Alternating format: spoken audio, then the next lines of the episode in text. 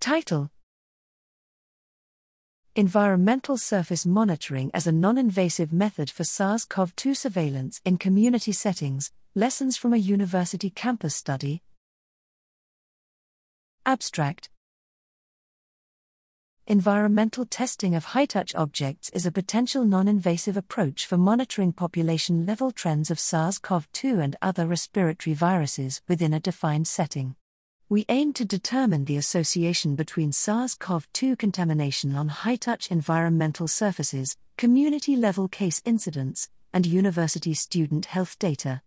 Environmental swabs were collected from January 2022 to November 2022 from high touch objects and surfaces from five locations on a large university campus in Florida, USA.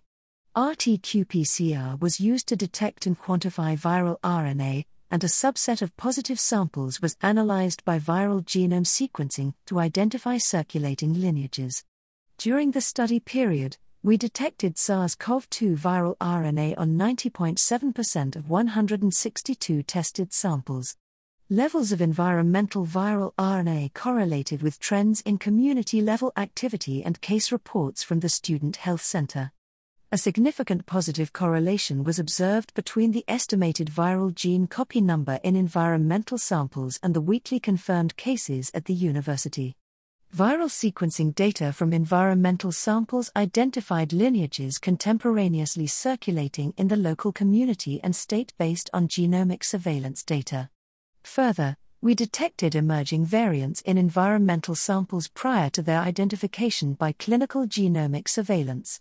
Our results demonstrate the utility of viral monitoring on high touch environmental surfaces for SARS CoV 2 surveillance at a community level.